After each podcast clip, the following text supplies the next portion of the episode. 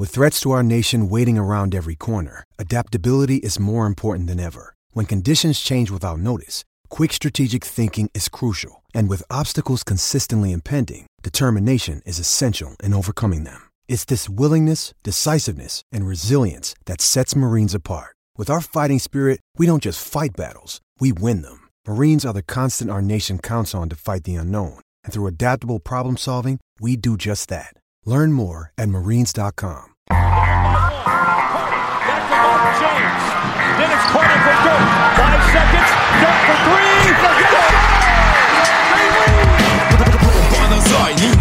A végén, ha battog a spalding Minden nap élmény, blokkok és zsákok Na gyere megmutatom, ez NBA szerelem Keleten, nyugaton, robban a zaj Nincs egyszer a végén, ha battog a spalding Minden nap élmény, blokkok és zsákok gyere megmutatom, ez NBA szerelem Keleten, nyugaton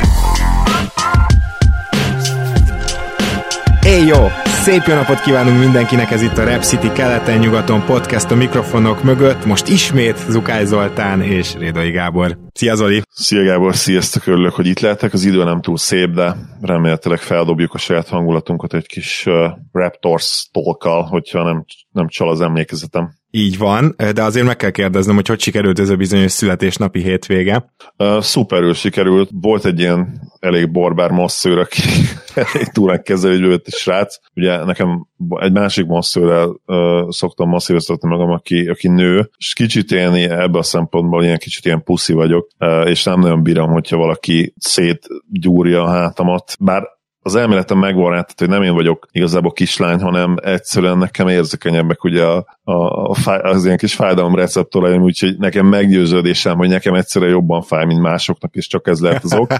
Nagyon sose jó. fog, sose fog ugye kiderülni, hogy ez igaz vagy sem. Na mindegy, ez a srác, ez, ez szólni kellett neki időnként, vagy nem is kellett szólni, nem hallotta a jaj beszélkelésemből, hogy, hogy egy picit vegyen vissza. És hát mondta, hogy nálam még vannak durábbak is, hogy nem tudom, hogyha egyszer egy olyan keze alá kerülnék, akkor mi lenne valószínűleg nem, nem kelnék fel onnan többet. De amúgy, amúgy remek volt, jókat kajáltunk, de most nagyobb a diétemre is figyelek. Annyira nem szaladt el a ló velem, mint amennyire gondoltam előzetesen, úgyhogy szerintem nem is nagyon hisztam, nagyjából itt tartottam a súlyomat, de most vissza a kőkemény di- diétában, meg a hétköznapokban, úgyhogy ennyi, long story short. Na, minden esetre akkor ez egy jó kis wellness hétvége volt. Van-e bármilyen hozzáfűzni valód esetleg a Heat és a Charlotte Hornets csapataihoz, akikről ugye beszélgettem Gobodics Tomival és Lepsényi Petivel. Ö, Nagyon jól összeraktatok mindent, azóta sikerült meghallgatnom. Ö, Ugye Tommy hát nem véletlenül az egyik legjobb vendégünk, és ugye vicceltem, hogy egyszer elpatkolok, akkor őt szeretném a a helyettesítőmnek. Reméljük, hogy nem kell kiderülni ilyen dolognak. Minden esetre tényleg jól összeraktatok, és ahogy egyébként az általában lenni szokott, egyetértettünk volna a legtöbb dolog kapcsolatban. És hát nyilván a, a Heat a, a legdurvább vinná a csapat most gyakorlatilag több veteránnal és egy olyan Lárival, aki még mindig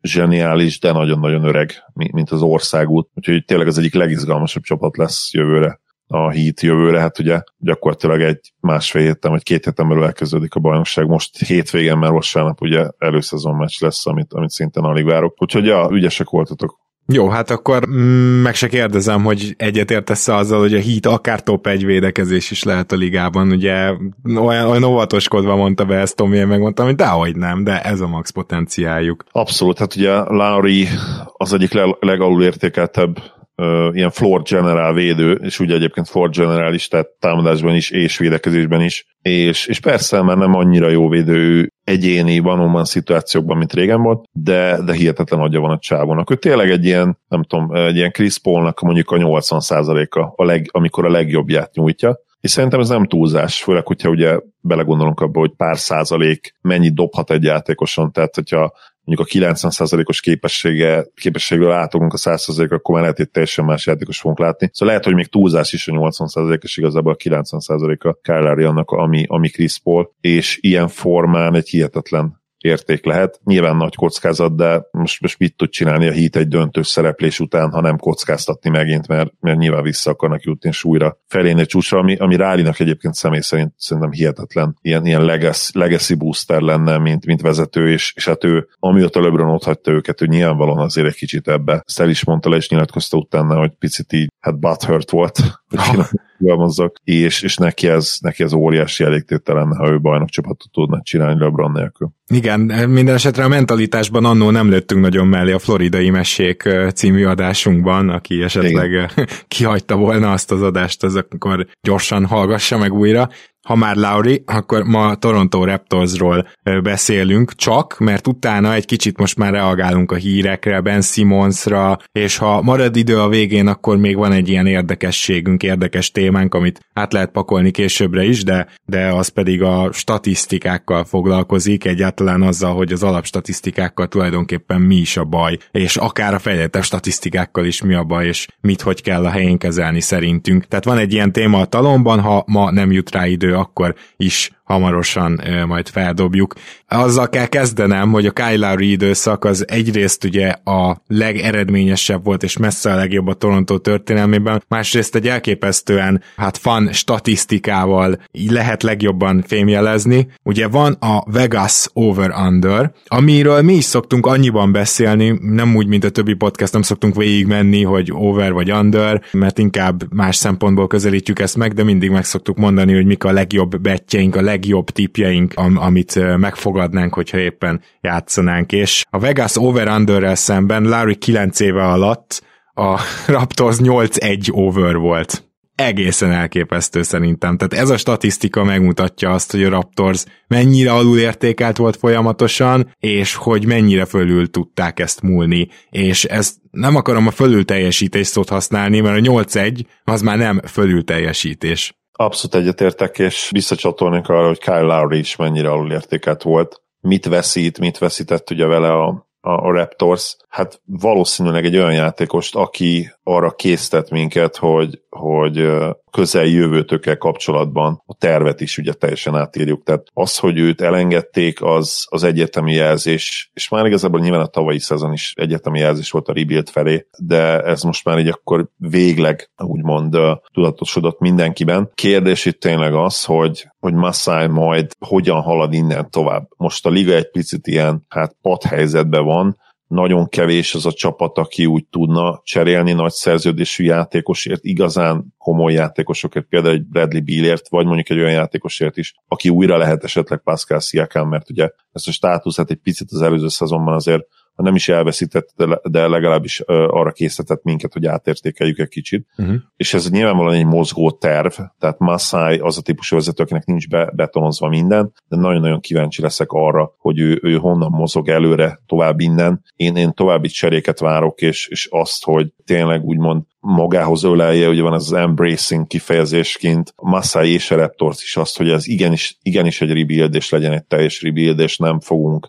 úgymond egy seggel ugye két lovat megülni, vagy két seggel egy lovat, ahogy ugye tévesen a, a podcastban mondani szoktuk. Sok fog azért azon múlni ezzel kapcsolatban, hogy a Raptors hogy kezd, mert ugye azért annyiban ismerjük Massájt, hogy ő ezt a teljesen kiúzom a dugót történetet, és mondjuk OG Enenobit is elcserélem, vagy nem tudom, tehát ilyen szinten nem fogja csinálni. Viszont, hogyha meg jól kezd a Raptors, úgy, hogy ugye Pascal Siakamról tudni kell, hogy ő novemberben tér csak vissza ebből a bizonyos válműtétből. Ha ennek ellenére is jól kezd a Raptors, akkor viszont ugye megint más lesz a lányzó fekvés, és lehet, hogy Raptors drukkereknek annak kéne drukkolni, hogy ez ne történjen meg, mert a cserék elsősorban Fred VanVleet és Pascal Siakamot érinthetik, és azt gondolom, hogy ha egy tényleges rebuildbe megyünk bele, akkor őket is kell, hogy érintsék. Na de ne szaladjunk ennyire előre, először is kezdjünk ott, hogy volt egy draft, ahol kihúzta a Raptors negyedik helyen általános meglepetésre Scotty barnes és akkor azért alaposan megkritizáltuk ezt a pikket. Nyilván Suggs, akit egyel később a Magic húzott, vagy inkább az ölükbe hullott,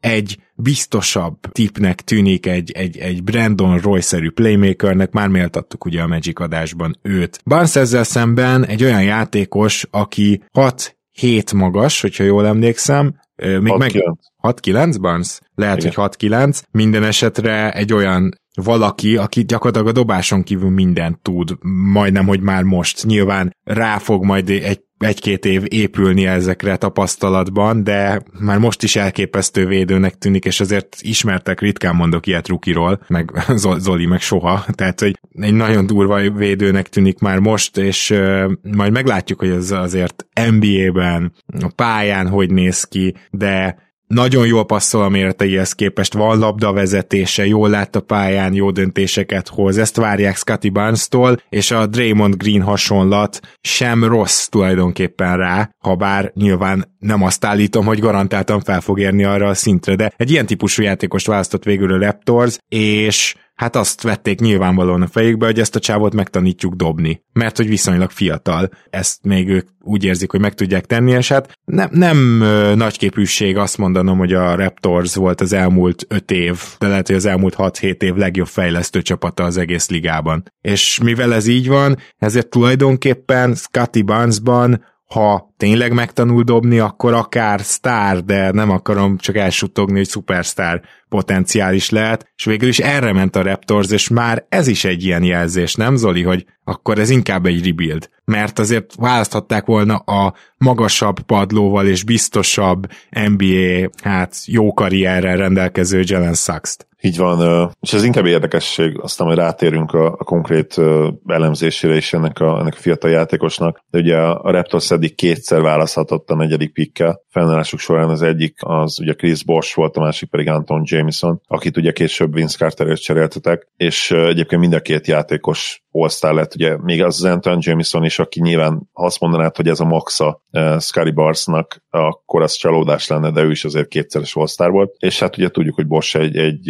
egy first ballot Hall of Famer lett végül, first ballot volt azt hiszem első Igen. kivitték. Nyilván ez csak egy ilyen anekdotikus érdekesség, nem is feltétlenül fontos. Ami sokkal fontosabb, hogy Barnes lenyűgözte a Raptors, és itt a lenyűgöző, lenyűgöz, lenyűgözés szó az tényleg pontos használat, pontos szó használat, mert tényleg ez történt. Tehát lenyűgözte a Raptors stábját a, a workout alatt. Nem csak egyébként a, a hihetetlen fizikai adottságaival, mert arról tényleg külön beszélünk kell, ugye 6 lep 9 magas, tehát olyan 2 méter 4-5 centi körül, hogyha cipőn nélkül nézzük, akkor is hozzá 2 méter 3, tehát bőven 2 méter felett van, és van egy iszonyú durva wingspanje, egy center wingspanje gyakorlatilag, ugye 7 lap 3, ami, ami hát ilyen 218 centi, hogyha jól váltottam át így fejbe. Hát rohadtul mozgékony, tehát ugye mit tudunk, center hossz gyakorlatilag, iszonyú mozgékony. Nekem már eszembe jut egy Jannis is, fizikai adottságokra csak hozzáteszem. Bár egyébként lehet, hogy Scotty Barnes most nem annyira nyers, mint ugye Jannis volt, de, de Jannis vegyük is ki, mert ő tényleg egy olyan hihetetlen sztori, amit nem biztos, hogy meg lehet ismételni még egyszer. De Draymond Green nagyon-nagyon jó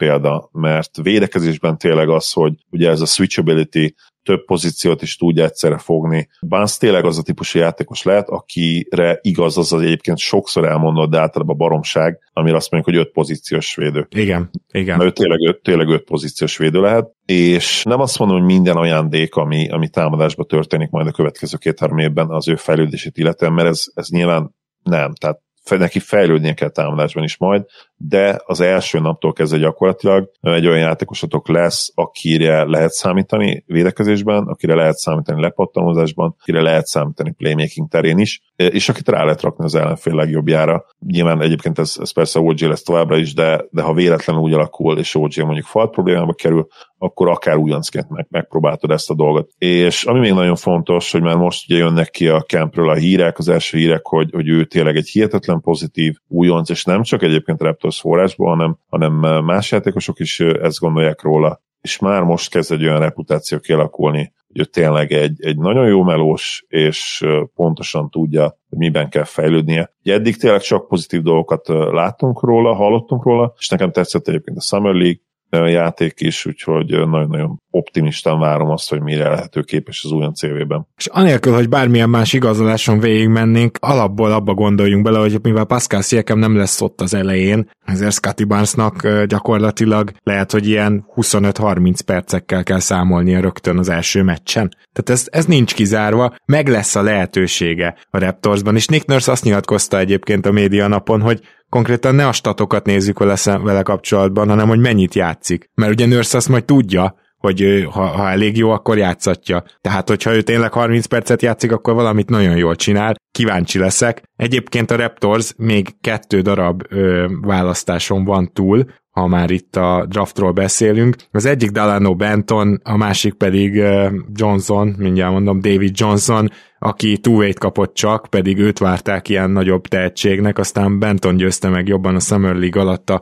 Raptors. Bentonról érdekesség, hogy ő kanadai, és ezzel az első kanadai választása drafton a Raptors franchise-nak, ami elég durva adat egyébként, mert ha belegondolunk, akkor mm, emlékeim szerint most már azért több mint 20, lassan inkább 25 év felé megyünk a Raptors franchise történelmében. 96-ban jött, jött azt hiszem a Raptors, és Benton pedig egy ilyen nagy lakli, aki, hogy is fogalmazzak, csak gyakorlatilag egy olyan irányító, olyan wing irányító, mint amilyen Bembry volt, hogy úgy tud sok mindent, de dobni nem. Az a baj, hogy Benton messze nem akkora tehetség, mint Barnes, és még ha barnes kapcsolatban bizakodóak is vagyunk, és megvárjuk azt az egy-két évet, hogy valamennyire megtanul-e dobni, és csak utána mondjuk azt, ö, azt az értékítéletet, hogy oké, okay, teljesen fakezű, Bentonnál sokkal jobban aggódok ezzel kapcsolatban, és nem is akarok egy második körösről egyelőre ennél többet beszélni, de magát a, hát a sémát figyeljétek meg, hogy Benton egy nagy playmaker, aki elvileg tud védekezni, stb. stb. Ugye Barnesról is gyakorlatilag ezt mondtuk, és van még egy pár ilyen játékos a Raptorsnál, tehát ha belegondolunk, akkor Siakam is valami hasonló. Ja, nem pontosan ilyen, meg Siakam megtanult valamennyire dobni, de van egy ilyen séma, hogy a Raptors fel akarja építeni gyakorlatilag ezt a modern, ilyen, ilyen középmagas, egytől ötig switchable, mindenki tud elől mindent, bár talán senki sem igazán durván elit benne kategóriájú csapatot. Egy megint egy érdekes ilyen kísérlet folyik majd a Nurse Labor sorban, és nagyon kell rá figyelni szerintem, mert a, akitől láttuk ezt eddig, az a Clippers volt, és a Clippers egyébként rohadt ígéretes projekt, most nyilván lehet mondani, hogy nem lettek bajnokok, és, és a tavalyi évet nehéz is megmagyarázni, az ideit könnyebb, ugye Kawai sérülésével, de minden esetre van potenciál az ilyen típusú csapatokban, és Bostonban is azért valami hasonló lehet majd az irány, bár ott még azt el kell mondani, hogy ott még igazából ez csak a két Big Wing miatt mondjuk, még, még nem jött el ezeknek a játékosoknak a gyűjtése. Én kíváncsi leszek, hogy a Raptors hosszú távon ezt a struktúrát akarja fenntartani. Igen, ez jó kérdés, és egyébként, hogyha beszélünk a másik két rúkiról, akkor azért azt, azt mindenképpen hozzá kell tenni, hogy, hogy Dalano Benton, aki ugye Nebraska-be játszott, szintén én azt gondolom, hogy ígéretes lehet. A, amit ugye elmondtam el, hogy vicces, hogy az első kanadai, a, aki draftoltatok, bár Persze, hogyha belegondolunk, akkor végül is logikus, hiszen a draftolandó játékosok azért nagy többség általában amerikai szokott lenni, vagy nemzetközi, és nem feltétlenül ugye kanadai. Nagyon jó fizikai adottságai vannak neki is egyébként, és hát hogy is mondjam, tehát ő is ugye nagyon magas, és ráadásul ugye hát egy irányítókészségű játékos irányító Igen. gyakorlatilag, egy nagyon magas big, big irányító, ami hát azért szintén nagyon ritka, és talán már egyébként egyre kevésbé ritkább, tehát ő is, ő is érdekes lehet. Persze neki dominálnia kell majd elsősorban, én azt gondolom, hogy a G-liget a, a, az első hetekben, hónapokban. Ugye azt hiszem two szerződésen van már a legelejétől, ugye? Nem, nem, be, ugye Johnson kapott two szerződést, Banton ja, megkapta. Igen. Banton megkapta. Banton meg, igen, valószínűleg Banton is azért megy majd a G League-be. És hát Johnson is egyébként ebbe a Big, Big Wing kategóriába, ugye 6 láb 5 ugyanez a, ebbe, ebbe a stílbe beleillik, amin, amiről beszéltél, és ebbe a prototípusba. Az a durva. Massa ilyen típusú játékosat akar. Igen, de valahol még Svi Mikhailuk is beleillik, ugye ő az egyik nyári szerzemény. Valahol még ő is, igen. Tehát ő, ő is azért tud egy kicsit kreálni, és kíváncsi vagyok, hogy mennyire kell majd neki. Hát azt láthatjuk egyébként, még van egy pár olyan játékos, aki lehet, hogy már nem lesz a keretben, például Szemdekkel, még nem garantált, Isaiah Bonga még nem garantált, de például Bonga is ilyen játékos, ha belegondolsz, szóval, hogy itt valamit elkezdett gyűjteni a Raptors. Hát, hát azt is meglátjuk, hogy kimaradott, de minden esetre a séma az, az egyértelmű.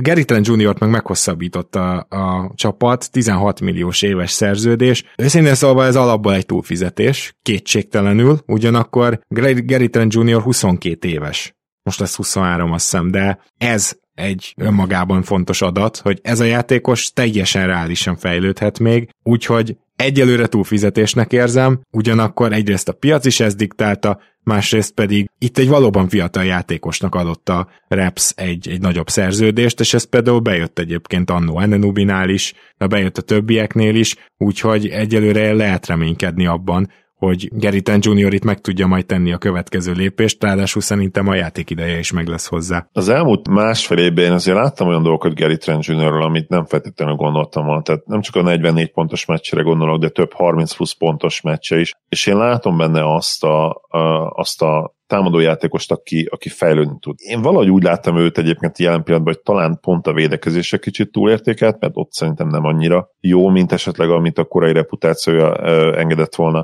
Hallod, Zoli, lehetséges, hogy ha esetleg Dame Lillard és McCallum mellett jobbnak tűnik a védekezésed. Igen, mondjuk ez is, ez is abszolút lehetséges, viszont támadójátékban meg, meg a másik dolog igaz, mert ugye ott szintén, hogyha elővetjük megint Lillardot és McCallumot, hát ott hogyan bontakozol ki? Ugye nem nagyon van a kezedbe a labda, és egyáltalán nincs a kezedbe a labda, és Gary Trent Jr. szerintem többre képes, mint az, hogy, hogy spot-up shooter legyen, mert egyébként szintén rohadt jó, és potenciálisan elit lesz később. Nem is feltétlenül értek egyet azzal egyébként, hogy ez túlfizetés. A jelenlegi teljesítményért lehet, viszont szerintem már akár ebben a szezonban megmutathatja, hogy ő igenis ér ennyit, és nagyon jó lehet akár majd cserébe is. Nyilván itt vissza kell csatolni arra, hogy mi lesz Siekammal, mi lesz Fredivel, mert én, én nyilván Masai azt fogja csinálni, amit Masai uh, fog csinálni, ami gyakorlatilag tehát senki más nem fogja befolyásolni, úgymond, és ő eldöntés az úgy lesz. Viszont én nagyon remélem egyébként, hogy minden játszik nálatok, mert, mert nagyon komoly pikkeket, nagyon komoly értékeket lehetne még szerezni, és, és tényleg végleg beállni abba, nem végleg nyilván, de átmenetileg a tankoló vonatra, ami, ami főleg egyébként a jövő évi draft ugye nagyon-nagyon érdekes, olyan, olyan magas embereket, olyan modern magas embereket lehetne draftolni Barnes mellé, akik olyan hihetetlen fitek lennének mellé, hogy, hogy nagyon tényleg. Hmm. Tehát. Kíváncsi lennék erre az útra is. Mondom, azért összességében ez nem, nem vagyok teljesen biztos benne, hogy ezt látni fogjuk idén. Hát én, én se, igen. igen. Van, van egy baj, ilyen eshetőség, maradjunk ennyiben. Igen, ezért lenne jó tényleg egy nagyon rossz kezdés. Igen. Mondhatok Így van és akkor meglátjuk, hogy onnan mondjuk egy, egy 1-8 vagy, vagy 1-9-es kezdés, és onnan, onnan merre indultok, mert az, az tényleg érdekes lehet. Ugye a Lowry sign and trade-be ide került Dragic és Achiuva, és Dragicról kell egy kicsit külön beszélnünk majd Dallas vonatkozásban, meg szintén csere vonatkozásban, de beszéljünk most arról, hogy a Raptors tavaly hát eléggé szenvedett azzal, hogy Aaron Baines és Alex Lem volt a két centere, mind a ketten bőven alul teljesítették azt, amit akár reálisan lehetett volna tőlük várni, főleg Baines nyilván. Viszont most Ken Birch és Precious, Precious Ashiuva lesz, és a, azt gondolom, hogy ez egy jelentős upgrade egyébként. Főleg azért, mert Birch ugye a Raptors centernek általában csak mozgékonynak kell lenni, meg érteni, hogy mi történik a pályán, és néha napján akár eldobni egy triplát, ez Birch megcsinálja, ezt tavaly is megcsinálta, nagyon jól nézett ki birch a Raptors, amikor teljes, hát nem tudom, volt három ilyen meccs körülbelül, de amikor a teljes Raptors kiállt és Birch volt a center,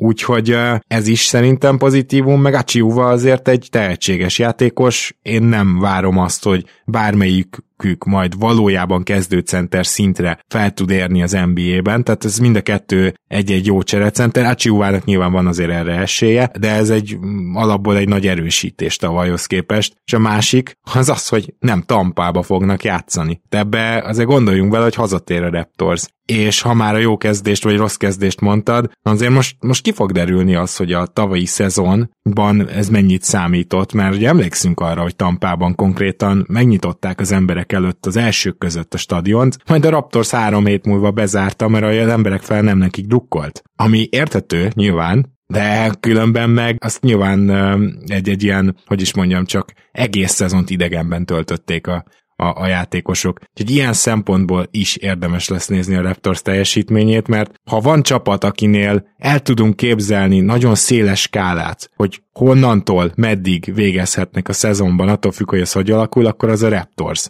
Mindenképp, és egyébként a Chihuahua visszatérve, ő is abszolút belélik ebbe a moldba, amit ugye szeret Masai. Persze nem modern kivitelben, de, de belőle is szerintem ki tudtok majd hozni valamit. Nyilván ez a valami valószínűleg egy, egy ilyen 10 pont körüli, de dupla-duplát, legalábbis 36 percre lebontva mindenképp dupla-duplát átlagoló játékos, aki, aki hát hajtani fog minden meccsen, és, és azért pozitív lesz összességében mindenféle szempontból. A Draghi sztori az nyilván nagyon érdekes, mert ott, hát hogyha már így marad a szezonra, akkor mindenképpen érdekel lehet a Raptorsnak, hogy minél jobb színbe tüntesse fel. Uh-huh. És én akár azt is el tudnám képzelni, hogy bizonyos meccseken kezdene Freddy mellett, de eleinte azért valószínűleg ugye csere irányító és egy csere dobóhátvét poszton lesz, de olyan 28-30 perc körül azért játszatni kell, hogyha tényleg fel akarod úgymond megint srófolni az árát. Bár, mint hogyha ezt a, ezt a Dragicsér kapjunk egy első körös dolgot, mint a nem tudom, láttam volna, hogy négyszer esküszöm. Persze nem történt meg annyiszor, de, de mindig ez volt a cél az elmúlt években. Aztán nyilván a, a hitnél ugye a play is nagyon jó teljesítmény nyújtott, nem tudom, hogy még egyszer összejöhet ez, hogy tényleg, hogy annyira jó játszik, hogy valaki ad érte egy első köröst, engem meglepne azért. Mm, igen, itt ugye a nagyon érdekes storyline, az, vagyis hát ilyen, ilyen fonal az az, hogy egyértelmű, hogy ő Dallasba szeretne menni. Luka mellé. Lenne is helye, kell is nektek egy ilyen irányító. Viszont a Dallas és a Raptors tárgyalt is, tehát erről jöttek kírek, meg arról is, hogy a Raptors azért meg akarta kérni Draghi csárát, és amikor a Dallas nem volt hajlandó megadni, akkor azt mondta a Raptors, hogy bocs, akkor tehát csak, csak szeretett szolgálat címen, meg hogy átvegyük Powell szar szerződését, úgy, úgy nem. És hát nem tudom, hogy ez változik-e majd, ez a frontvonal, az biztos, hogy amit mondasz, hogyha Dragicsért lesznek érdeklődők, hogyha Dragic úgymond úgy áll eladó sorban, hogy jól játszik, akkor az önmagában a dallas is olyan lépés felé kényszeríteti, hogy mondjuk Moses Brown beadják, vagy, vagy egy olyan értéket, amit a, a Raptors el tud fogadni, mint érték, mert szerintem Powellnek az egyetlen értéke az, hogy kanadai, és csak ezért nem, fog, nem fogja átvenni a Raptors, Úgyhogy, úgyhogy ezek a, az érdekes részek Dragicsnál, hogy majd vajon ki tudja elkényszeríteni valahogy a Toronto azt, hogy ő érte értéket kapjon, mert szerintem egyébként, hogyha éppenséggel itt jár le, és itt játszik Dragic, az se fogja nagyon zavarni a Raptors-t. Hát főleg akkor nem nyilván igen, hogyha, hogyha nem tudnak úgymond értéket csinálni belőle, mert ugye a piac most azért eléggé trükkös, és nem sok csapatnak van egyáltalán pikje, ugye a, a Winnál módban lévő contenderek közül, akiknek így érdekes lehetne Dragic, nem, nem sok olyan van, amelyik tudna egyáltalán piket adni érte, azt hiszem ezzel nem mondtam hát, hülyeséget. nem sok, az biztos. Úgyhogy majd azért lássuk meg azt is, hogy hogy alakul ilyen szempontból a szezon, hogy kinél lép fel irányító poszton hiány, stb. stb. Tehát ezt nyilván csak később tudjuk megítélni. Na hol végezhet ez a klub, mert elképesztően nehéz szerintem azt belőni, hogy mi, mi van akkor, hogyha mondok egy kezdőt, Fanfleet, Geriten Jr., OG Anunoby, Pascal Siakam, és mondjuk legyen Ken de bárhova tedd be Scotty Barnes-t, bárhova tedd be Achiuvát, még Malaka Finn is jó védő. Igen, erre fele megyek ezzel az történettel, hogy tulajdonképpen, ha nem adják el elől a labdákat, akkor ez egy top 5-ös védekezés is lehet. És ha ez egy top 5-ös védekezés lesz, akkor is fel kell tennünk persze a kérdést, hogy hogy a francba fog ez félpályán pontokat szerezni ez a csapat, hogy Fred VanVleet önmagában egyedül elég kevésnek tűnik, hogy egy hatékony offense legyen, de Nick Nurse-től láttuk azt, hogy, hogy is fogalmazzak csak, megvannak a kreatív útjai arra, hogy ne süllyedjen mondjuk bottom five-ba a csapata támadásban se, és szinte bármilyen csapat. Úgyhogy igazából a max potenciája ennek a csapatnak, mondjuk egy ötödik hely védekezésben és egy tizenhatodik hely támadásban, az viszont egy kőkemény playoff csapat. És nem, nem erre fogunk szerintem egyikünk se tippelni, csak szerettem volna jelezni, hogyha a Raptors véletlenül 46 győzelemmel a hatodik helyen jut be keleten a playoffba, én azon nem fogok meglepődni, ha bár ahhoz mindennek össze kéne állnia. Nem tudom, engem azért meglepte. Ez a top 5-ös védekezés is, hát papíron nyilván minden lehetséges, és ugye korábban azért az identitásotok éveken keresztül ez volt, nagyon jó védőcsapat. Én azért ebben nem hiszek. Tudom, hogy a tavalyi szezonból nem kell feltétlenül kiindulnunk, de ott ugye olyan 15. hely környékén voltatok védekezésben. Top 10 elejét, top 10, 11, 12 úgy értettem a top 10 elejét, az lehetséges, de, de nem hiszem azt, hogy, hogy annál sokkal jobbak lettek, vagy hogy egyáltalán akarnátok sokkal jobbak lenni, meglátjuk. Na hát igen, ez a másik véglet, ugye, mert azt is akkor mondjuk el, Raptors rosszul kezd, esetleg egy-két cserével, kiültetésekkel, Siakam csak december végén jön vissza, ezt megtolja ezt a szekeret Ujiri és, és a stáb, és tankol, és akkor viszont a Raptors akár mondjuk alulról a negyedik is lehet keleten, vagy alulról a harmadik is, hogyha a Detroit vagy a Cleveland mondjuk nagyon belejön. Tehát, hogy, hogy, hogy ennyire széles ez a skála. Az egyiknél 45 győzelmet mondtam, a másiknál megmondok mondjuk 30-at Igen, és én, én inkább azért az, a kettő között látom a legvalószínűbbet. Hogyha nem fog a csapat tényleg elcserélni mindenkit mondjuk a csere határidő után, akkor szerintem ilyen 35-36 győzelem körül fogtok megállni, ami kicsit ugye ilyen, ilyen senki földje, de, de ez, ez szerintem a legvalószínűbb a jelenlegi keretben. Mm, aztán, aztán meglátjuk, de én körülbelül ide tippelnék benneteket, ilyen 35-30 győzelem, és hát azért az a talán még a tizedik hely környéke. Mm, nem, meg lehet bár, hát igen, az, meg lehet technikailag, de, de... Technikailag, de valószínűleg igen, alatt egy picivel, tehát ilyen. És akkor mondjuk jönne még egy ilyen tizedik hely környéki pick talán a uh-huh. következő drafton, ami, ami hát szinte nem lenne feltétlenül rossz, de nyilván azért álmodozik az ember, és hát top top 2, az, az elég komoly lenne, de, de én sem láttam azt egyébként, hogy annyira rossz a Raptors. Igen, most én megnéztem, hogy jól emlékszem el, és igen, én 36 győzelmet írtam be a Raptorsnak, tehát nem tudok más mondani, mint te. Most már megvan egyébként a kis táblázatom, kitöltöttem, hogy, hogy ki mennyi győzelmet szerez majd, úgyhogy most már tényleg egész pontos számot tudok mondani saját tippjeimre. Én is 36 győzelemre tippelek. Én azt gondolom, hogy nem sikerül majd olyan jól a rajt, illetve nagyon vékony ez a csapat, és nem elég, hogy Sziakam sérülten kezd, ha itt a fő két-három ballhandlerből megsérül bárki, akkor támadásban instant egy bottom five. Tehát odáig visszamegy simán a Raptors, és azt még nem nagyon lehet túlélni az alapszakaszban. Igen, azt akartam mondani, hogy szkeptikus vagyok azzal kapcsolatban, hogy mennyire lesznek jó védőcsapat, de azt egyértelmű, hogy jobb védőcsapat lesznek, mint amilyen támadó. Igen. Tehát azért az, az szinte borítékolható. Na, akkor beszélgessünk egy kicsit, ha már itt a Draghi szituációt elemeztük, egy, hát nem azt akarom mondani hasonlóról, de van valaki, aki szintén azt mondta, hogy nem nagyon szeretne játszani abba a csapatba, ahova elvileg a szerződése köti. Ez Ben Simmons. Ezt az egész szagát Szerintem, kedves hallgatók, 99%-a naponta követi, és azért nagyon röviden összefoglalnám, Ben Simmons nem akar megjelenni a training campben, sőt a városba se utazik oda, sőt a barátainak, csapattársainak is megmondta, hogy ne jöjjenek el hozzá, és, és ne kezdjék el győzködni, mert meghozta a döntését. Olyanokat nyilatkozik, hogy az Embiiddel közös kettősüknek már lefőtt a kávé, de közben persze jóba van Embiiddel. Ben Simmons jelen pillanatban úgy tűnik, hogy büntetéssel, pénzbüntetéssel kezdi ezt az idényt, mert hiába, hogy a szerződése olyan, hogy azt hiszem 25%-át az idei fizetésének már megkapta, még akár a büntetés arra is vonatkozhat. Zoli, erről te írtál is külön, de a lényeg az, hogy Ben Simmons jelen pillanatban egy olyan helyzetbe került, amit még soha nem láttunk senkitől, és én azt gyanítom, hogy nem is nagyon fogunk. Pont így nem, igen. Azért voltak már játékosok, akik nem kezdték el a training campet. NFL-be egyébként ez nagyon-nagyon gyakori, NBA-be sokkal-sokkal ritkább. Volt már ilyen egyébként, hogy, hogy valaki nem kezdte el, de, de nem, nem ilyen szintű, nem ilyen neves játékos. Úgyhogy nagyon érdekes, és egyébként az az extra, hogy, hogy a Sixersnél azért nyilván tudták, hogy hát most ők nem nyilatkozhatják le, de senki a játékosoktól a vezetők, vezetőkön át az edzőig, hogy ténylegesen mit gondolnak ugye Ben Simmonsról, mindenki próbálta szépíteni dolgokat. Ugye jött először Doc a nyilatkozatával, és, és most a, gyakorlatilag a training camp első napja a Media Day alatt is figyeltek arra, hogy nem mondjanak semmi olyat, ami tényleg még tovább zúzhatja le ugye Simons csere értékét, de egyértelműen ki volt adva az ukáz, és ehhez képest, ami nem kéne, hogy meglepő legyen, de hogy jött ugye Ben Simonstól ez, a, ez a, az Embiid quote, ugye Emiken keresztül,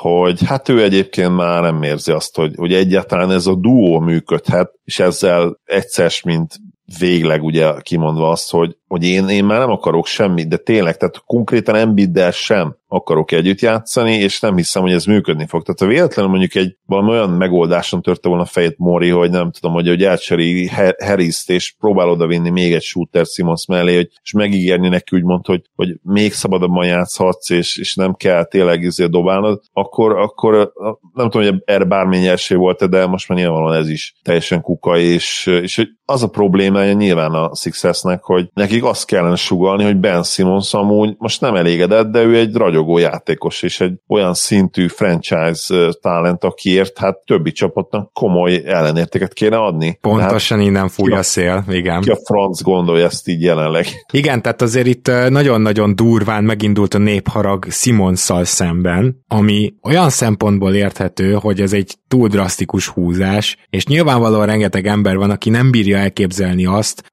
csak, csak úgy tud gondolkozni, neki van munkahelye, azt csinálja, amit mond a főnök, és, és ez mi.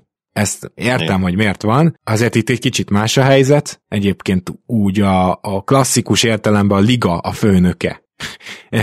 ben Simmonsnak, tehát az NBA, az NBA alkalmazottja egy franchise-on keresztül, de ami legfontosabb, hogy Ben Simmons le is nyilatkozta, hogy leszarja a pénzt, csak nem akarott játszani és már most is life-changing, tehát abszolút életét megváltoztató pénzkeresésén van túl már mostanra. És ha most az elkövetkezendő 200 millió dollárból bukik egy 5-10 milliót a következő pár hétben akár, inkább hónapban, én nem elhiszem, hogy leszarja. Én, én nem, nem gondolom azt, hogy, hogy ezek üres szavak, viszont az a baj, hogy azt viszont nem méri fel ő, hogy így a saját cseréértéke csak lejjebb és lejjebb megy. És nyilván a csapat pedig mindent elkövet, ahogy te mondtad, a, és, és össze-vissza hazudnak, tehát félreértés ne essék. A csapat már el akarta cserélni Ben Simmons rögtön a szezon vége után, és nem kaptak olyan ajánlatot, amiért Mori rábólintott volna a cserére. Hát nem az történik, hogy a csapat most kap észbe, hogy na akkor nézzünk körbe a piacon. Hát már mikor kijöttek a tárgyalások a Minnesota-val, a Sacramento-val, ezer éve tudunk róla. Tehát magyarán a csapat is össze-vissza hamukázik arra, azzal kapcsolatban, hogy most akkor Simons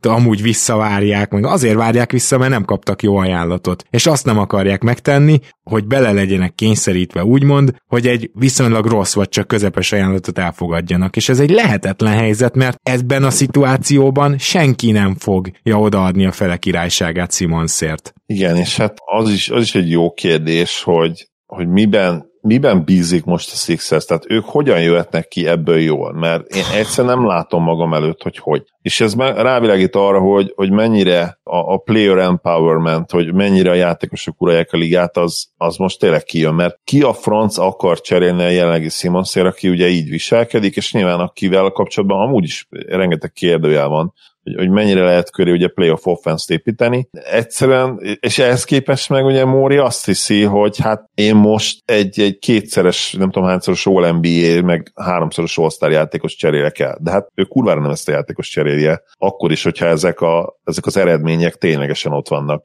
Simonsnak a rezuméjében ő akkor sem ezt a játékos cseréli el, hanem egy olyan játékos cserél el, akiről már mindenki úgy gondolja valószínűleg, hogy, hogy ezek a, az elismerések hát legalábbis megkérdőjelezhetőek voltak, de lehet, hogy, hogy teljes mértékben érdemtelenek, és a modern mai NBA-re akkora kérdőjel van ugye a feje felett Simonsnak, hogy egyszerűen az tényleg nehéz, nehéz berakni egy konkrét eh, rubrikába, ami az értéket illeti, és Móri meg berakta egy konkrét rubrikába, ő komoly fiatal prospektet és rohedli piket vár, ami teljes mértékben irreális ezen a ponton. Ö, é, még a pik pikket sem feltétlenül, vagy azt is csak tovább cserélve. Én úgy hallottam, hogy konkrétan teljes win now mód, tehát ha pikket is kap, azt hm. is egyből akkor cserélné tovább egy olyan játékosra, aki segíthet. Én, én olvastam olyat, hogy pikeket is akar, ugye rengeteg pikket, egyébként ezen a ponton biztos, hogy beérne azzal, maximum utána még ugye felhasználnak azokat. Tehát igen, igen.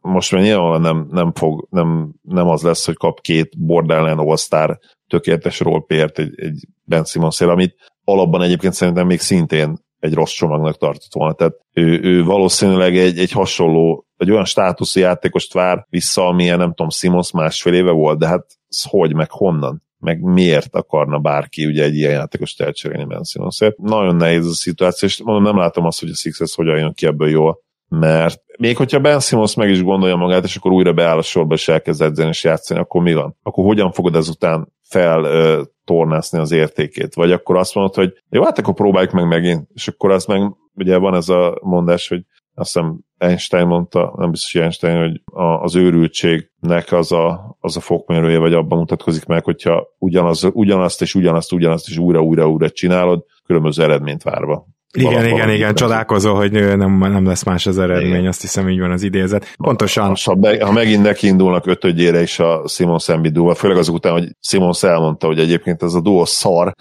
és nyilván akkor már ő se hisz benne, annak aztán meg tényleg me, annál az is jobb, hogyha elcseréled a semmiért. Igen, ez a kérdés itt, hogy jobb-e, ha elcseréled a semmiért, vagy például az is kérdés, hogy mondjuk egy McCallumot vajon bedobott-e vala a Portland, mert lehet, hogy most utólag azt mondanám, Fili, hogy a bocsi, akkor ehhez térjünk vissza, vagy hogy D'Angelo Russell bedobta a Minnesota, még akkor is, hogyha D'Angelo Russell-lel erős kérdőjeleink vannak, de egyébként hasonló kérdőjeleim lennének McCallummal is, ezt hozzáteszem. Tehát, de akkor már nem tudom, akkor már egy body, valami találjunk olyan Buddy Hill csomagot. Buddy Hill, Bagley. Ba- Hield, Bagley, hát azért, igen, ez majdnem, hogy mínuszos érték. Hát jó, de Ezzel az a baj. De hát, hogy azért... azért, van, azért... van egy shootered, meg van egy fiatalod, akiből még este ki lehet Értem, értem, igen. Uh, uh. Én egyébként én is adom, hogy Halliburton se adnék már érte oda. Nem Persze. Hisz, egyébként ugye. Most ezt uh, egyébként még nem járunk ott, de ezt muszáj elmondanom, hogy vicces módon szerintem a Fox, DeAndre Fox, Simons cserének lenne értelme mind a két csapat részéről. Hát, nem tudom. Nyilván, Fox... nyilván most nem, nem fogja felajánlani Foxot a Sacramento, ezt értem, hogy, hogy az asset management szempontjából most nem lenne jó, de egyébként, hogyha megnézed azt, hogy Sacramento-ban marad elég irányító, ugye a most draftolt és eddig szuperül kinéző Mitchell, valamint Halliburton, és ráadásul rohadt jó shootinggal lenne körbevéve Ben Simmons, akkor az ott stimmel. Értem, mit mondasz, de, de én, nem azt mondom, hogy látom a superstart Foxban, de, de látom a, a top 15-ös játékost, és, uh-huh. és Simmons szerintem annak ellenére, hogy top 20-ba raktuk évekig, so- sokkal-sokkal magasabb plafonja van szerintem Foxnak, mint Simonsnak, ez nem is lehet kérdés ezen a ponton, és hát a Sacramento drukkerek nyilván felkötnék magukat, hogyha megkötnék. Az biztos.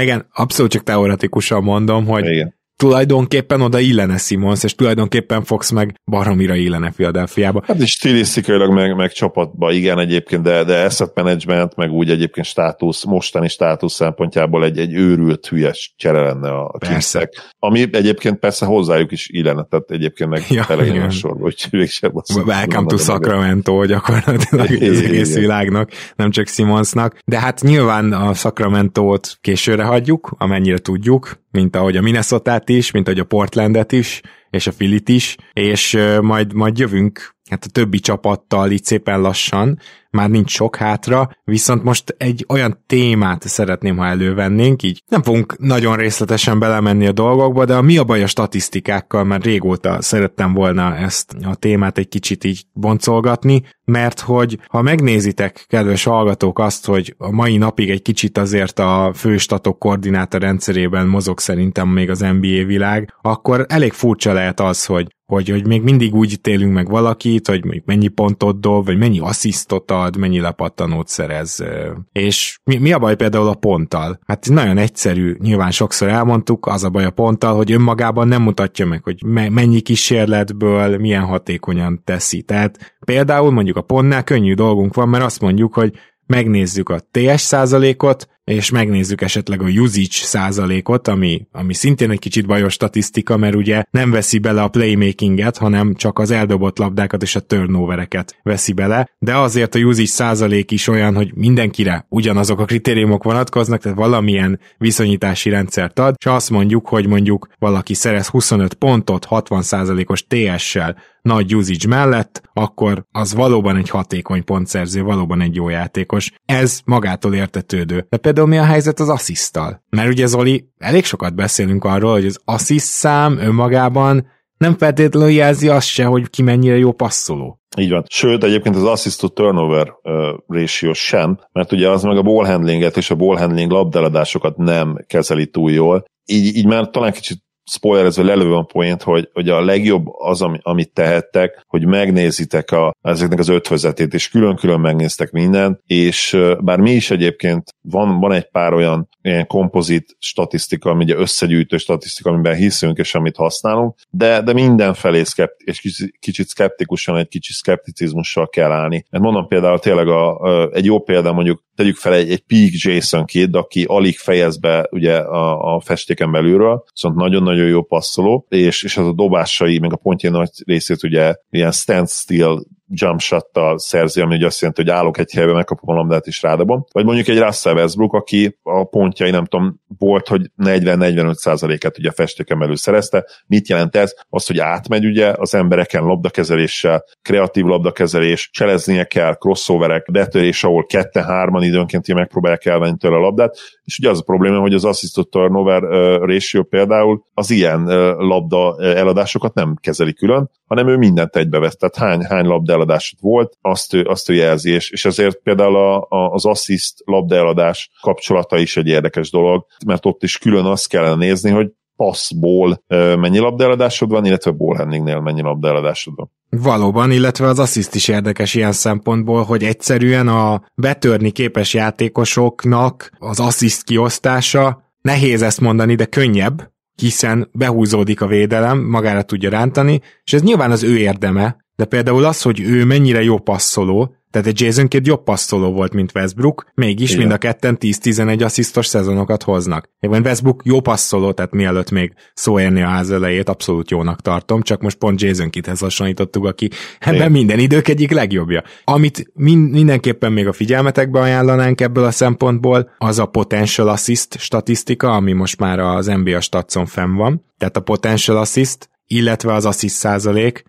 az assziszt százalék meg azt mutatja meg, hogy amikor pályán van a csapata kioszt X asszisztot, annak hány százalékát osztja ki ő. És ez azért jó statisztika, mert ugye ugyanúgy csak a, a végső gólpaszt és nem a hoki asszisztot stb. nézi, de hogy ki az, aki a legtöbb ilyen jellegű döntést meghozza, hogy, hogy akkor beadja, kiadja, extra paszt ad, tehát, tehát hogyha például ez az assziszt százalék valakinél magas, akkor az általában egy okos játékos. Például egy Joe Inglesnél magas az assziszt százalék, pedig nem ő a de facto irányító, ugye. Szóval ezeket uh, tudnám javasolni. Mi a helyzet Zoli a lepattanóval, mert az egyik legtúlértékeltebb statisztika szerintem ever. Igen, és hát ugye főleg a mai ligában uh, nem akarok ugye például Luka ellen beszélni, vagy, de ugye Westbrookot is nyilván lehet mondani, aki ellen viszont kifejezetten szeretnék és szeretek is beszélni, hogy a, a védőpattanó is, tehát hogy ma már annyira bevett szokás tényleg, hogy, hogy ott hagyod a labdát a, a playmakerednek, és, és persze előny is egyébként, mert ha jól lepattanozó playmakered van, egy időben ezzel nem értettem egyet, de, de ma már inkább a másik oldalon állok, tehát nem gondolom azt, hogy, hogy nagyobb előny az, hogyha van egy jó magasod, aki ugye ezekkel az outlet kidobott, erősen kidobott passzokkal tudja indítani a már mozgásban lévő big winget vagy irányítót, nem akkor előny ez. Benne van ugye potenciálisan egy labdeladás, tényleg jobb időnként, hogyha, hogyha a magasad abból a szempontból tradicionális, hogy a kizárásra is jól tud figyelni, fizikális, nem, nem egy puha pöcs, mert az nyilván minden érában árt, a mostaniban is, és szépen le tudják szedni a Lukák, a Lebronok, a Westbrookok a lepattanót, és szépen megindulnak vele. Ez tök jó. Viszont, viszont épp ezért például az ilyen típusú játékosoknál azért azt is meg kell nézni, hogy, hogy hányszor csinálják úgymond meg nekik a lepattanót a csapattársaik, vagy ténylegesen bemennek ugye a, a sűrűjébe, és, és úgy tudják leszedni a pattanókat, és, és itt azért vannak nagyon nagy eltérések. És, és ehhez tényleg nézned kell a meccset,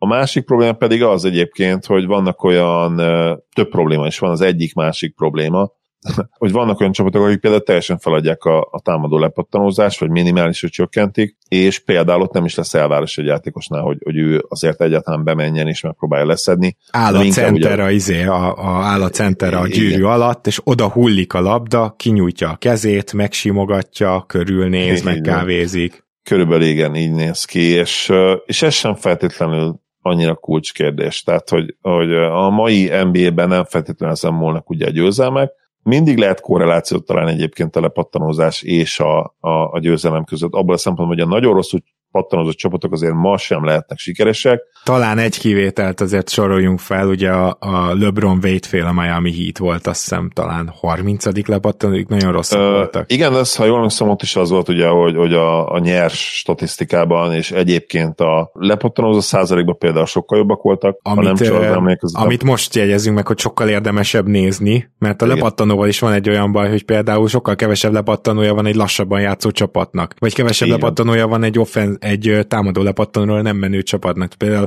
az old school csapatok, mint a Knicks, ilyen, vagy San Antonio Spurs, ugye itt elsősorban az egyzőkön keresztül lehet Igen. ezt jól látni. És kevesebb, csap, kevesebb lepattanója van az egyébként gyengében, mondjuk a triplát gyengében védő csapatoknak, illetve nyilván az is számít, hogy te mennyire vagy jó támadó csapat, mert például egy, egy Warriorsnak a Peak Warriorsnak, amelyeknek csapatszinten volt valami, nem tudom, 60%-os effektív mezőny százaléka, és, és gyakorlatilag alig kellett figyelni arra, hogy, hogy mi legyen a támadó pattanokkal, tehát ott már eleve ez limitálni fogja. És nyilván az is, hogyha valaki, melyik csapat nagyon sok büntetőt harcol ki, de ez mind-mind befolyásolja a pace, persze alapvető, és, és ezért azért jó, a, tényleg az a statisztika, ami a possession levetítve tényleges labdabirtoklások számára megmondja, hogy ők egyébként milyen frekvenciával uh, tudják leszedni a pattanót.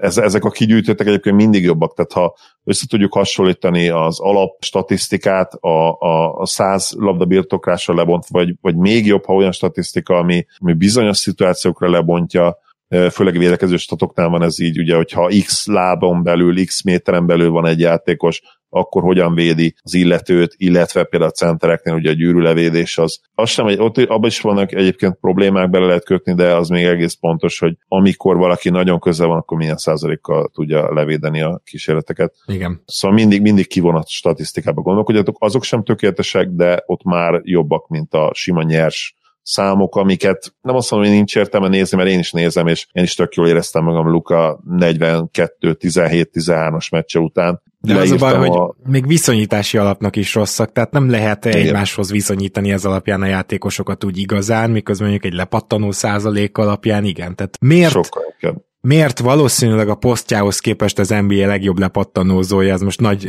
nagyon durva, vegyetek levegőt Josh Hart.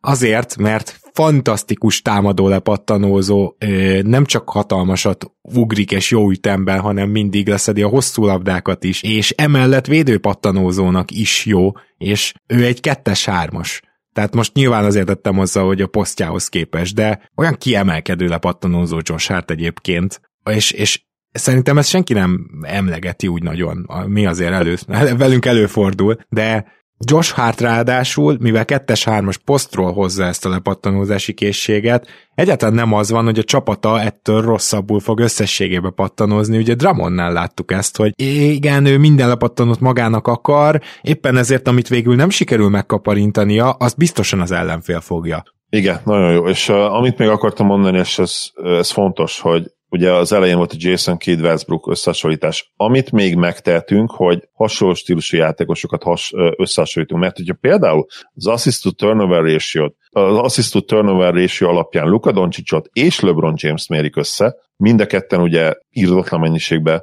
kezelik a labdát, mind a ketten kreatív ballhandlerek, mind a ketten rohadt sokat támadják a gyűrűt, mind a ketten rohadt sok harc, faltot harcolnak ki. Na, itt már érdekesebb, mert, mert itt már meg tudod tenni ezt az összehasonlítást. Viszont, hogyha összehasonlítanád mondjuk, nem tudom, egy, egy rég ugye Steve nash vagy egy Jason kidd akkor annak nincs sok értelme, mert bár náluk is van a labda, és ők is pumpálják, de ők nem fognak olyan veszélyes szituációkba belemenni, nem, fog, nem fogják olyan szinten, olyan frekvenciával támadni a gyűrűt, hanem ők tényleg passzolnak, passzolnak, vagy dobnak inkább, és messze nem lesz ugye ez a, ez a statisztika annyira mérvadó. És például egy Chris Paul is, aki bemegy a festékbe és kerülget, de, de ő nem, tehát annyira, és itt most mondhatjuk azt, hogy akkor most Chris Paul intelligens, mint LeBron vagy Luka, lehet, hogy egyébként igen, de itt nem abban jön, hanem egyszerűen neki a fizikai adottságai miatt is meg kell néznie, hogy ő mi, mibe áll bele, és ő nem fogja úgy támadni a gyűrűt, hanem ő ezeket a midrange dobásokat bevállalja, és olyan alacsony a súlypontja, hogy, hogy egyszerűen nem is lehet elvenni tőle a labdát, tehát, tehát nem fair azt mondani szerintem, hogy, hogy Chris Paul egy sokkal jobb passzoló például, mint LeBron vagy Luka, hanem egyszerűen olyan alacsonyan van a súlypontja, hogy egyszerűen nem fogja olyan szituációkba elhagyni a labdát, mint a LeBron vagy Luka elhagyja, vagy támadó faltot szenved el például, mert nem kerül bele egyszerűen ilyen szituációkba egy kiszpa. Igen. Turnover szintén pontosan ugyanezekből az okokból, amiket felsoroltunk, egyszerűen usage együtt kell nézni, egyszerűen a turnover százalékot kell alapból nézni, és, és ha nagyon akarod csak a turnovert, akkor az is 100 labdabirtoklásra vetített statba. Tehát gyakorlatilag azt a teljes ilyen fő stat így át kellene írni, hogy amit látunk elsőre egy játékosra az összes oldalon, az, az így tök más legyen, és ebbe amúgy bele tartozik a blokk és a stíl is, de a blokk talán a legőszintébb stat az összes közül. Szerintem a, a pont viszonylag őszinte azért, de az se igazán, de a, a, a stíl az nagyon nem, a blokk az egy, az egy rendkívül őszinte stat, én azt gondolom.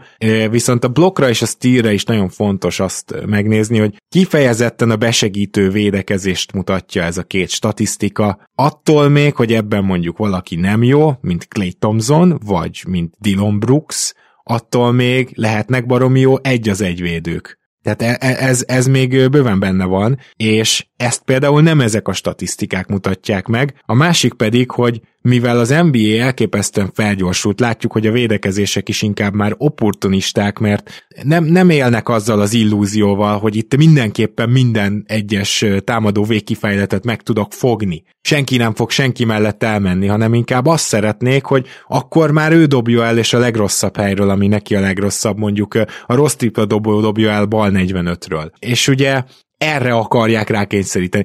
Na, tehát mivel a védekezéseknek is ilyen a felfogása, ezért gyakorlatilag, hogy is fogalmazzak a stílekkel kapcsolatban, eléggé kezdenek véget érni már az egy az egybe védekezek, és kirabollak, ugye van ez a pickpocketing, tehát hogy hogy, hogy, hogy az, az már, még, még van egy pár védő, aki ezt meg tudja csinálni, és látunk meccsenként egy ilyet, de, de az már nem igazán ezt mutatja, hanem azt, hogy mondjuk valaki be tud ugrálni a passávokba, valaki már annyira tudja, hogy mi következik az ellenfélnél, inkább a besegítő védekezésre vonatkozik megint csak a stíl is. A blokkot azért tartom őszintének, mert a blokk aki vezeti, az valószínűleg jó rim protector tényleg. Tehát, hogy nem nagyon van más szituáció, ahol úgy igazán blokkolhatnál.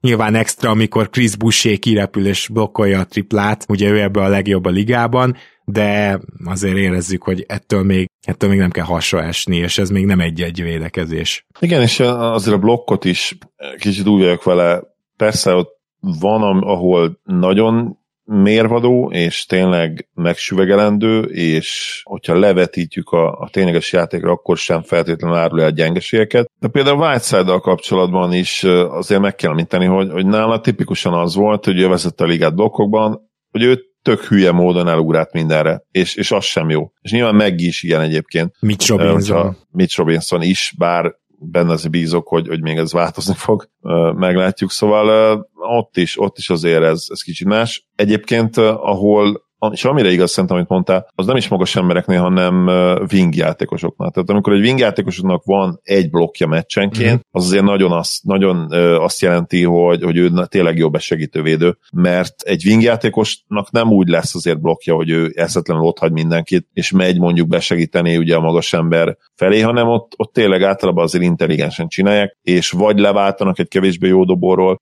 vagy, vagy olyan a szituáció, hogy, hogy egyébként jól fogták meg, kirohantak rá, aztán mennek egyből ugye be segíteni. LeBron James, igen, a Chase Down blokkok, ha már, igen. ha már itt tartunk, ugyanide tartoznak. Meg a Chase Down, így van. Igen. Ugye LeBron az egyik legjobb ebből a szempontból besegítő védő all-time, mint blokkokban. Nyilván Scottie Pippen volt, aki még ebben zseniális volt, Dennis Rodman, Kirilenko. Említjük, Kirilenko abszolút, tehát ő sem az volt, hogy, hogy eszetlenül ment mindenre, hanem, hanem egyébként mellette rohadtul intelligens és, és elit periméter védekezést is tudott csinálni, és hát persze ő azt, őt azt tette különlegessé, hogy ő, hogy ő elit inside védő is volt, és egyébként ha már felmerült a neve, egy Kirilenko mennyire durva lenne a mai NBA-ben, főleg, ha egy picit a tripláját feljavítaná, hát valami hihetetlen pusztítást tudna csinálni. Ebbe az érába sokkal inkább, mint abba az érába csinált. Így van, így van. Ő, ő azon kevesek egyik, aki abszolút eh, egy későbbi érába még jobb lenne. Még egyetlen egy téma most, hogy így az alapstatisztikákon végigmentünk. Ja, bocsánat, itt még nem nagyon eh, adtunk ki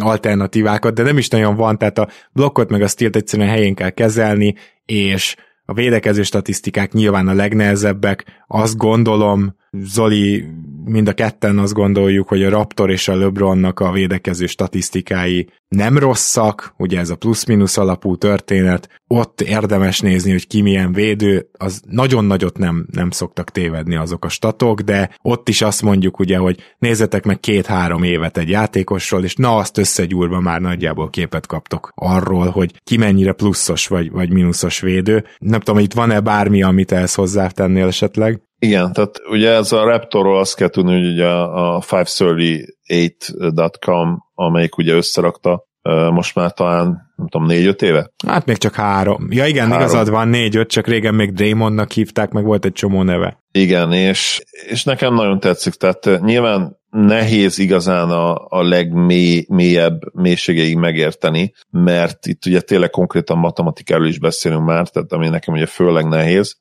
de amit, amit a kivonatokból én el tudtam sajátítani, mint mondjuk így, ne nevezzük saját tudásnak, mert mondom a kivonatok alapján, de a, annak úgy van logikai értelme számomra, és tényleg én, én azt gondolom, hogy, hogy lehet, lehet most már ugye hasznosítani, használni és, és gyakorlatilag plusz-minuszokra épül, hogy Gábor mondta, amit mi mindig szerettünk, uh, nyilván mindig hozzatettük, remélem, hogy mindig hozzatettük, hogy nagy minta kell hozzá, és én azt gondolom, hogy elegendően kritikusak is voltunk például az RPM-mel kapcsolatban az elmúlt években, mert ott, ott az egyetemen kijött az ESPN RPM-jénél, hogy ott valamit, nem azt mondom, hogy elrontottak, mert nyilván ott is törekednek arra, hogy minél jobb legyen, de, de egyelőre az elmúlt két évben hát nagyon-nagyon furcsaságokat láttunk. Igen. Sokszor. Nem, nem jó ott az egyensúly. Igen. Az ő védekező mutatójuk volt mindig a, a legkevésbé hihető, legkevésbé Igen. pontos, úgyhogy igen, a LeBron az ugye a PIPM-nek, sokat hivatkoztunk rá, az utódja, tehát ott, ott azt csak elnevezték LeBronnak, szintén szerintem érdemes nézni, nem annyira jó védekező mutató, mint a Raptor, de lehet, hogy az összmutatóban meg még, még talán az a legjobb. Érdemes azt is nézni, az ugye kifejezetten az ESPN-nek a Real Plus Minus-ának a továbbfejlesztése, a véletlen faktor számolásával ö, ö, módosítása, ez azon alapszik, azért nyilván ennek is megvannak a saját korlátai. Igen, most például a Raptorra visszatérve nyilván a Raptor az, az túl fogja értékelni picit, ha túl lehet értékelni ugye a, a hihetetlenból, a hihetetlen labda domináns irányítókat, játékosokat, például egy James Harden vagy Steph curry uh-huh. de, de hát ők basszus tényleg ennyire jók, és, és én azért szeretem a Raptort, mert ha azt mondod, hogy túlértékeli ezt a két játékost, én meg azt mondom, hogy nem, mert a mostani érában simán lehet, hogy ők ketten még mindig a két legértékesebb támadójátékos, és simán lehet, hogy egy LeBron James már nem annyira. Uh-huh. És mint ők, nyilván LeBron elképesztő, tehát nem fogom azt mondani, hogy nem, nem top 5-ös játékos meg mindig, mert én is oda fogom tenni, hogyha csinálunk majd egy player rankinget. Ezért is le, lehet érdekes, hogyha szezon előtt még tudunk csinálni még egy top 20-as listát, és azt átbeszéljük. Ha, ha oda rakom LeBron top 5-ben még mindig, akkor most fogom megtenni utoljára, ezt tök egyértelmű. Ami, ami nem, megint csak nem kritika, hiszen 37 lesz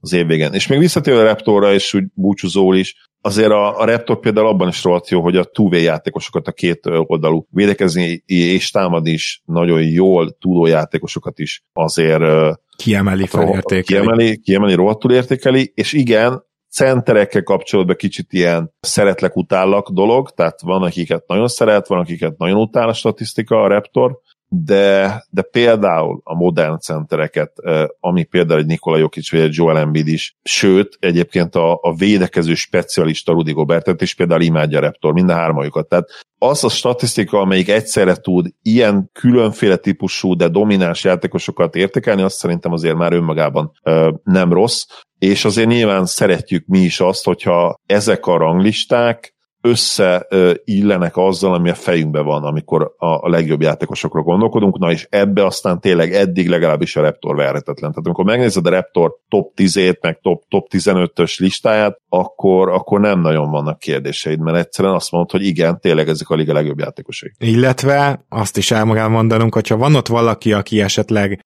valamennyire meglepetés, az általában egy olyan meglepetés, akiről már egy ideje beszélsz, hogy nagyon jó, sokkal jobb, mint gondoljuk. Tehát, hogy nem, nem ilyen teljesen what the fuck dolgok történnek, mint mondjuk az ESPN Real Plus minus -en. Na jó, szóval akkor átbeszéltük az alapstatisztikákat, és még a összetes statisztikákról is volt szó.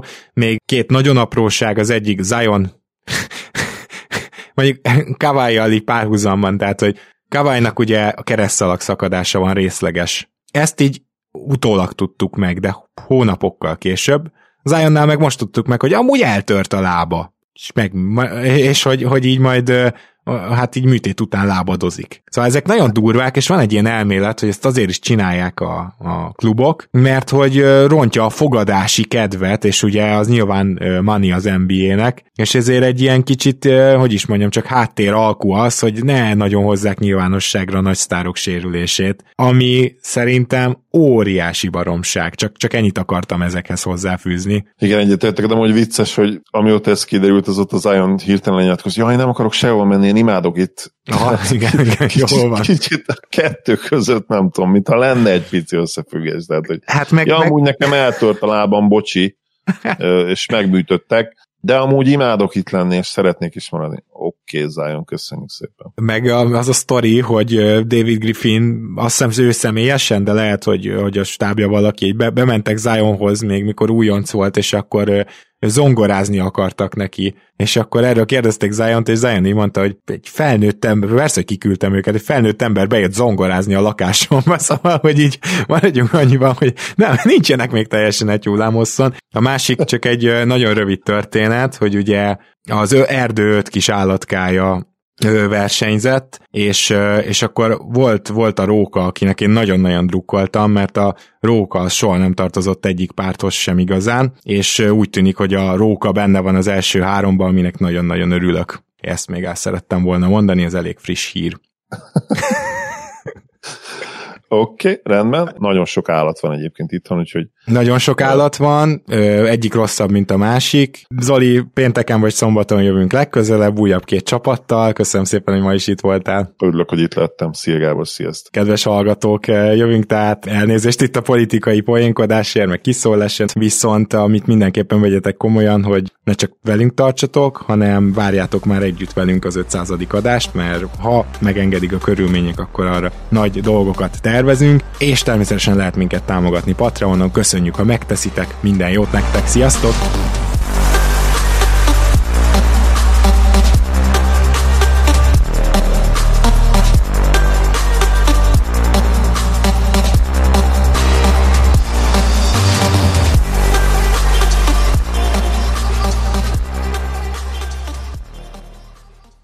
Ha más podcastekre is kíváncsi vagy, hallgassd meg a Béton műsor ajánlóját. El tudod képzelni, hogy a podcastet, amit éppen most hallgattál, fél év múlva már a mesterséges intelligencia generálja? Mi sem. De ha érdekel, eljötte már a gépek lázadása. Hallgass bele az Embertelen podcastbe. Orsós Lajos vagyok, a műsor házigazdája. Egyelőre még élőben. Egyelőre. Fedezzük fel együtt, hogyan ismerkedik, randizik, mesél és vitatkozik Betty és Péter, két teljesen mesterséges intelligencia. Lajos, a podcast címét mond még egyszer, Léci. Oké. Okay. Embertelen podcast. Ez a műsor a Béton közösség tagja.